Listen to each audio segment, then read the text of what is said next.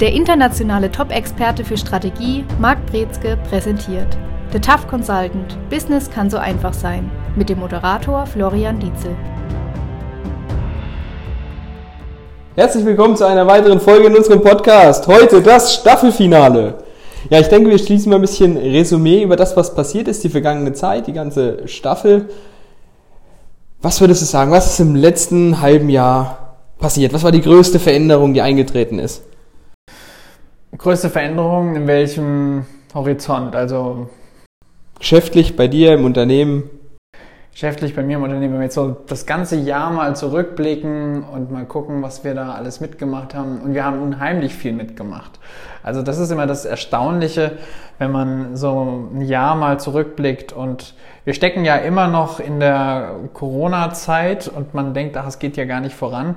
Aber wenn ich mir angucke, was für Projekte wir jetzt schon hatten, was wir erlebt haben, wir hatten mal zwischenzeitlich noch Mitarbeiter mit an Bord, hat auch wieder abgesprungen, dann haben wir Marketing-Sachen probiert. Wir haben ganz viel gelernt, was nicht funktioniert. Wir haben neue Sachen ausprobiert, die funktioniert haben. Wir stehen gerade wieder vor der nächsten Marketing-Aktion. Also es ist spannend. Das ist, glaube ich, so das, was man sagen kann. Es, es bleibt spannend. Ja, gehen wir doch mal drüber. Du hast eben Corona erwähnt, ohne das jetzt stark thematisieren will.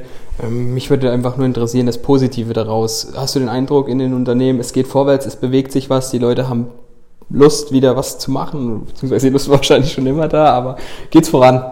Es geht voran. Also das Bewusstsein ist vor allen Dingen angekommen, wir müssen was machen. Also in vielen Unternehmen, die haben diese Abwartehaltung eingenommen und jetzt merken die, oh, wir müssen unsere Vertriebsorganisation transformieren, wir wollen uns neu strategisch aufstellen, wir wollen insgesamt das Team stärken, wir wollen Zusammenarbeit neu definieren. Also ganz spannend ist ja beispielsweise, dass der Trend Homeoffice jetzt ja eine Rückwärtswende macht. Also wir sehen jetzt ganz viele Mitarbeiterinnen und Mitarbeiter, die zurück ins Office kehren und das auch bewusst wollen.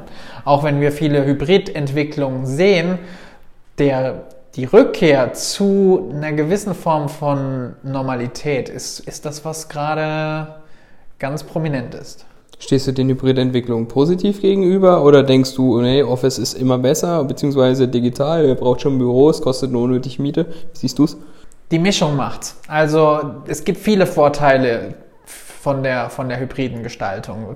Kleinere Abstimmungen müssen nicht mit langen Fahrten verbunden werden. Man spart ganz viel Zeit und Kosten, die auch tatsächlich besser woanders eingesetzt werden können.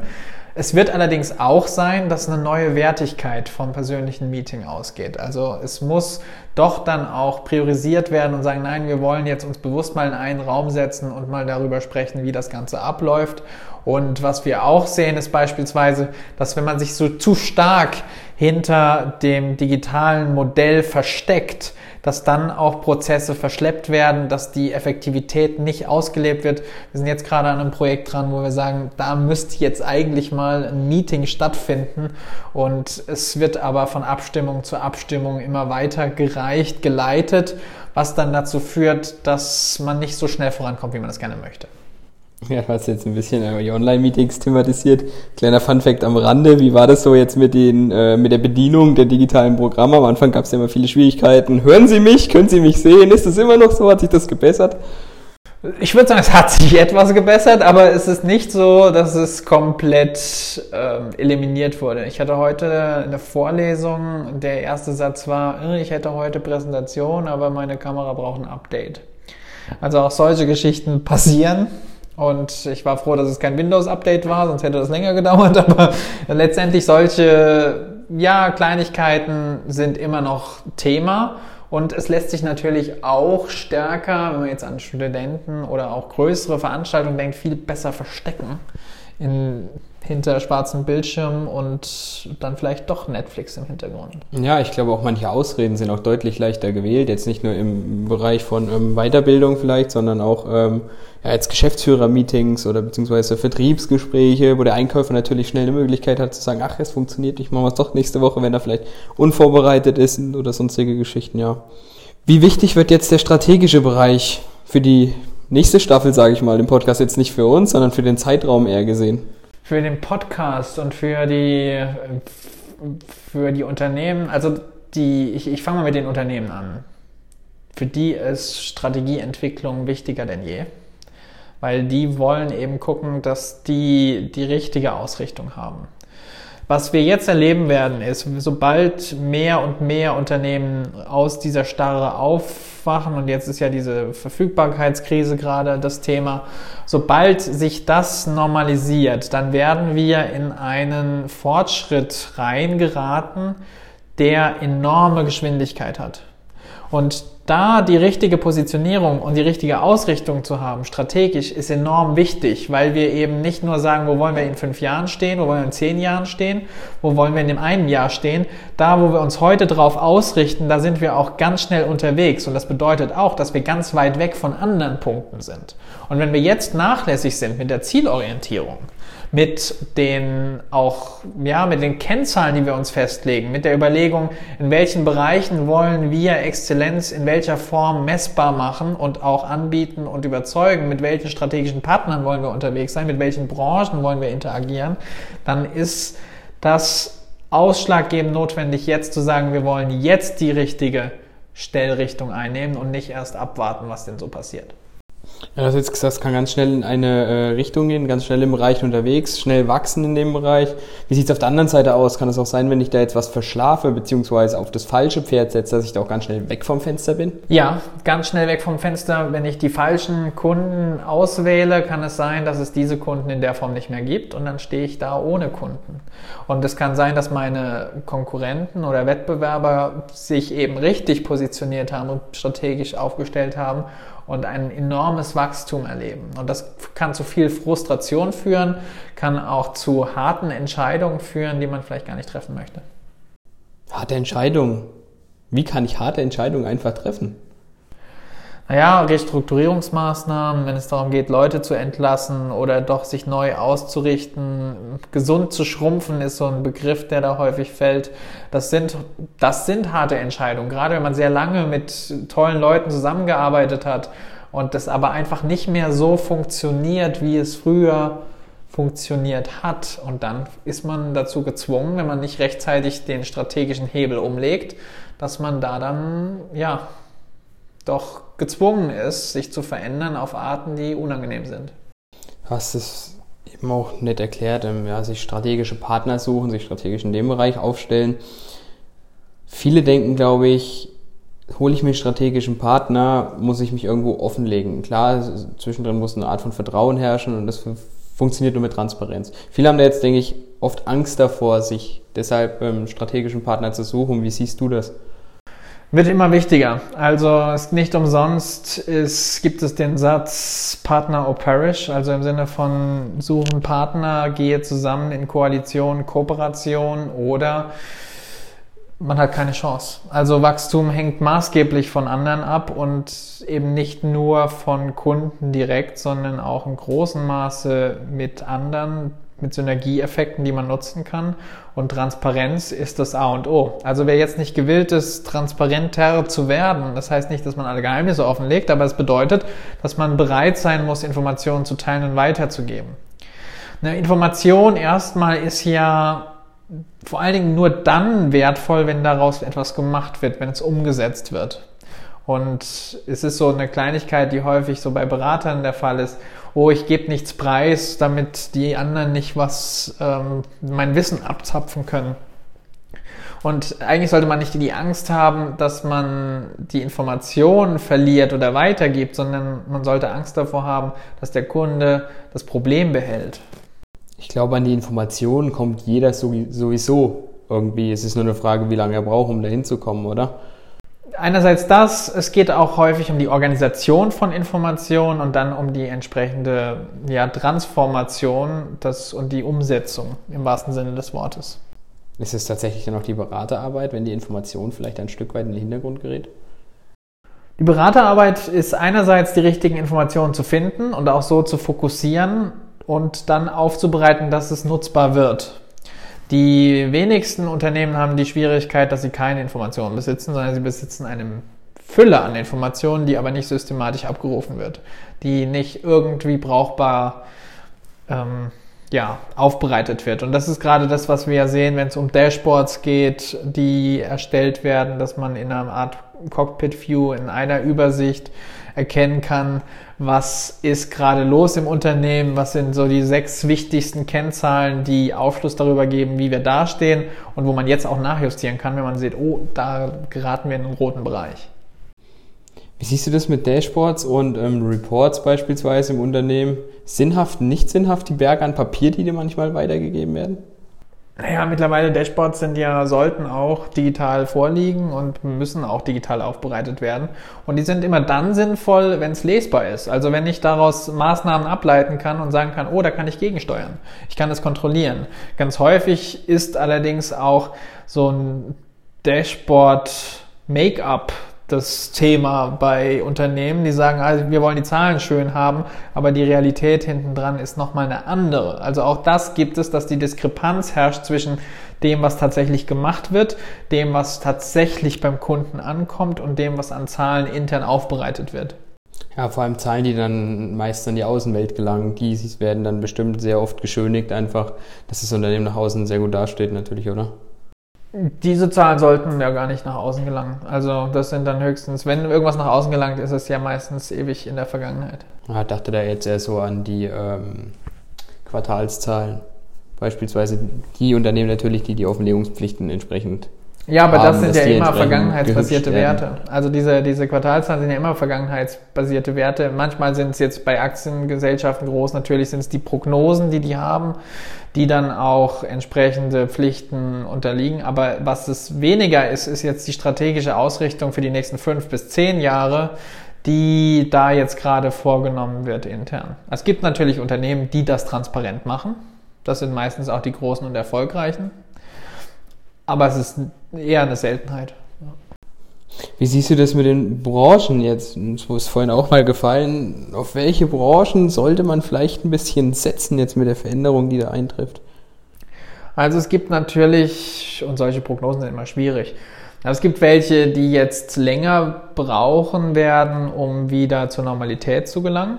Das ist beispielsweise Tourismus, kann man durchaus sagen, die haben jetzt zu kämpfen erstmal. Die Nachfrage ist da. Also es ist nicht so, dass es daran scheitert, dass die Leute nicht mehr reisen wollen. Es ist nur noch eine Unsicherheit da und ein Flickenteppich von Regularien, was das Ganze schwieriger macht. Die andere Geschichte ist natürlich Gesundheitsbranche ist nach wie vor gefragt und wird auch weiterhin gefragt bleiben. Auch da ist noch ein neues Bewusstsein geschaffen. Dann ein ganz großes Thema ist natürlich Nachhaltigkeit, Umweltfreundlichkeit. Also alle Unternehmen, die in irgendeiner Weise daran beteiligt sind, das sind auch zukunftsorientierte Unternehmen. Und alles, was diesem Trend entgegenwirkt, sind Unternehmen, die nicht unbedingt komplett in der Krise stecken, aber die über kurz oder lang doch eine neue Ausrichtung brauchen. Ist es immer noch so, du hast jetzt gerade wieder den Planungshorizont, den strategischen von fünf oder auch bis zehn Jahre genannt, dass diese Unternehmen das einfach nicht machen? Ich glaube, viele machen das einfach gar nicht, oder? Ist richtig. Die machen das, was wir schon immer gemacht haben. Und warum machen sie das? Weil es die anderen auch machen. Also der klassische mittelständische Unternehmer oder die Unternehmerin, die denken, so lange, bis sie umfallen. Und wenn die eben 87 sind, dann denken sie nicht so weit ins, ins, in die Zukunft. Das ist schon ein bisschen hart jetzt den Alten gegenüber, oder? Also die, die so alt sind und die Unternehmen führen und dann nichts nachkommend organisiert haben, die gibt's. Also das ist jetzt nicht was, wo man sagt, oh, das ist eine Seltenheit. Ich kenne persönlich einige, die nicht weiter denken und auch nicht gewillt sind, darüber nachzudenken oder irgendwas umzusetzen und zu ändern. Und dieses, dieses Verändern müssen, das ist häufig ein Schmerz, der so groß sein muss, dass sie sagen, oh, wir müssen da was machen, das häufig viel kostspieliger ist, als wenn man früh und vorzeitig strategisch denkt und sagt, was machen wir denn in 10, in 20 Jahren? Wie sieht denn die Branche aus? Wie sehen denn unsere Kunden aus? Was wird denn die Welt interessieren?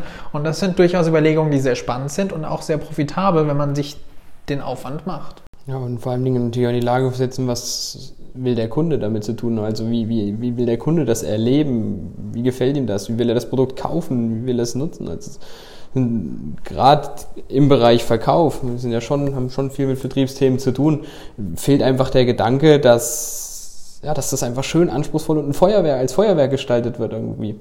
Ja, also man muss gucken, was für eine Art von Verkaufen haben wir denn überhaupt vorliegen. Kauft der Kunde bei uns gerne? Also ist es ein Erlebnis, was man gestalten möchte? Oder ist es eine Pflichtveranstaltung, wo ich durch muss? Also klassischerweise Lebensmitteleinkauf. Das sind weniger die Einkäufe, die gestaltet werden, weil man wieder mal Spaß hatte am Supermarkt, sondern man braucht Lebensmittel. Und durchschnittlich die Anforderungen von Kundinnen und Kunden sind möglichst einfach, möglichst schnell, möglichst unkompliziert. Kann man das dann nicht auch entsprechend upgraden? Wenn du sagst, ich glaube, das Problem haben sehr viele, also aus, ich muss einkaufen, Kühlschrank ist leer, Lebensmittel ran. Kann man das dann aber nicht auch irgendwie zu einer Reise machen im Supermarkt, dass man sagt, hey, geil, morgen einkaufen, habe ich Lust drauf, fünf Tomaten, viermal Milch, super. Das ist ja schon der Fall. Also einerseits wird man dazu durchgezwungen, dass man durch so ein Labyrinth muss, wo immer die Sachen woanders stehen als vorher dass man möglichst viel Zeit im Laden verbringt und dann auch möglichst so gelenkt wird, um doch noch mehr einzukaufen und mehr Zeit und mehr Produkte äh, bei den, im Einkaufskorb zu lassen. Und dann eben auch zu gucken, dass das Ganze also maximiert wird im Sinne für das Unternehmen, nicht im Sinne für den Kunden, der vielleicht doch schneller da wieder raus wäre, wenn es einfacher wäre. Und es gibt ja auch grundsätzlich die klassischen Samstagseinkäufe, die nichts anderes sind als wir gucken mal, was es gibt und es wird erlebt, dieses Einkaufserlebnis und man, man, man hat die Zeit und nutzt das auch als soziale Aktivität. Es ist nur so, dass jetzt, wenn wir jetzt im B2C-Bereich eben sprechen, dass häufig die Unternehmen diese Unterscheidung nicht haben und auch nicht die Möglichkeiten für beides bieten, sondern es wird ein 0815-Schema angewendet und dann wundert man sich, warum irgendwie beide Seiten von Kundenanforderungen nicht wirklich erfüllt werden. Sollte man sich da vielleicht fixieren auf jeweils einen Bereich? Ich meine, überlegen wir doch mal die ganzen Supermarktketten beispielsweise, ob Discounter oder nicht man hat in der Region schon immer ungefähr ja, zwei, wo man hingehen könnte von der Entfernung her. Könnte man da nicht in dem Umkreis vielleicht eins so gestalten, eins so? Macht das Sinn? Oder muss man die alle nach dem 0815-Prinzip machen? Das wäre durchaus grundsätzlich sinnvoll. Man könnte auch überlegen, ob man nicht sagt, man macht eine Fast-Track-Line im Supermarkt, wo man sagt, hier sind die wichtigsten Lebensmittel in der Auswahl, wie es am meisten gebraucht wird. Und es gibt eben die die Long Premium Journey, die man hat, wo man durchgeht, wenn man schlendern möchte und Anregungen sammeln möchte. Und da hätte man auch mal einen Test zu gucken, wie das Ganze abläuft und wenn dann auch noch der Bezahlprozess möglichst reibungslos funktioniert. Und da gibt es ja mittlerweile Möglichkeiten, dass dieses Kasse-Warten-Thema längst vom Tisch sein dürfte persönliche Meinung. Definitiv. Dann, dann wäre das auch eine, eine, diese Unterscheidung. Aber es, langfristig wird es immer diese Spezialisierungen geben. Das heißt, es wird irgendwann einerseits die sehr funktionalen Geschäfte geben und es wird andererseits aber auch genau diese Erlebnisgeschäfte geben. Und der Fokus ist noch nicht angekommen, dass es dieses Erlebnis einkaufen auch wirklich das sein sollte. Weil noch ist es häufig so, dass es ja eine riesige Kluft gibt zwischen Kundenberaterinnen, Beratern und Kunden selbst. Ja, wo ich möchte nochmal auf dieses Fast Track zurückgehen und äh, Long Term, was auch immer. Äh, ich durfte neulich mit der Freundin mal wieder in Ikea gehen und als Mann hat man ja schon ein bisschen, ah, muss das sein, kannst nicht alleine gehen, eine Freundin kommt mit. Ich glaube, die haben das inzwischen ganz gut gelöst mit diesen äh, Fast Tracks. Man muss nicht mehr außenrum durch alle Abteilungen gehen. War das überhaupt von Anfang an so? Also viele sind so, sind nicht alle so. Ich kenne jetzt zwei. Ich weiß, einer, der ist bei Kaiserslautern nicht weit weg.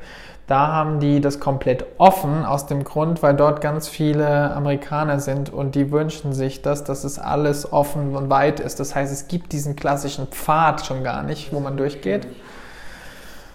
Und ansonsten ist es häufig so, meines Wissens, aber ich bin kein typischer IKEA-Kunde, äh, dass man da dann schon diese ja, genau. Schlangenlinien genau. irgendwie durch muss. Da gab es halt immer Abkürzungen entsprechend, dass man da schnell zum Ziel kommt.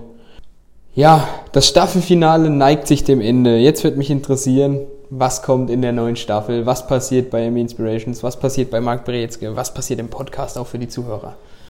Ganz viel. Also es bleibt spannend. Wir sind vor großen Veränderungen, die wir gerade mitmachen. Einerseits unser Projektgeschäft verändert sich gerade. Also da sind einige Sachen, die, von denen wir auch berichten werden, wie sich das alles entwickelt, rausstellt, wo wir Unternehmen unterstützen, hauptsächlich jetzt erstmal im B2B-Bereich, aber wir haben auch ein paar Sachen, die sich jetzt in B2C anbahnen, also das bleibt spannend. Strategische Ausrichtung, strategisches Denken wird uns immer begleiten. Kommunikation wird uns immer begleiten. Also da werden wir nochmal in die Tiefe reingehen, werden auch gucken, wie das Ganze dann ähm, in der Praxis aussehen kann, dass man das wirklich mitnimmt. Und wir haben aber das Thema Beratung nochmal ganz anders auf dem Schirm gerade, weil das ist eine Kompetenz, die zu kurz kommt und die allerdings so ausschlaggebend ist, ob man das eigene Unternehmen voranbringt, ob man im eigenen Unternehmen etwas voranbringt oder als eigenes Unternehmen etwas voranbringt.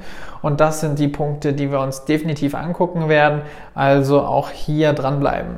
Ja, das hört sich sehr spannend an. Also Augen offen halten, Ohren offen halten mit den neuen Themen dann. Bis dahin, gute Zeit. Tschüss. Das war The Tough Consultant. Business kann so einfach sein. Für mehr Infos besuchen Sie uns auf www.markbrezke.com. Für Fragen, Wünsche oder Anregungen schreiben Sie eine E-Mail an team@markbrezke.com.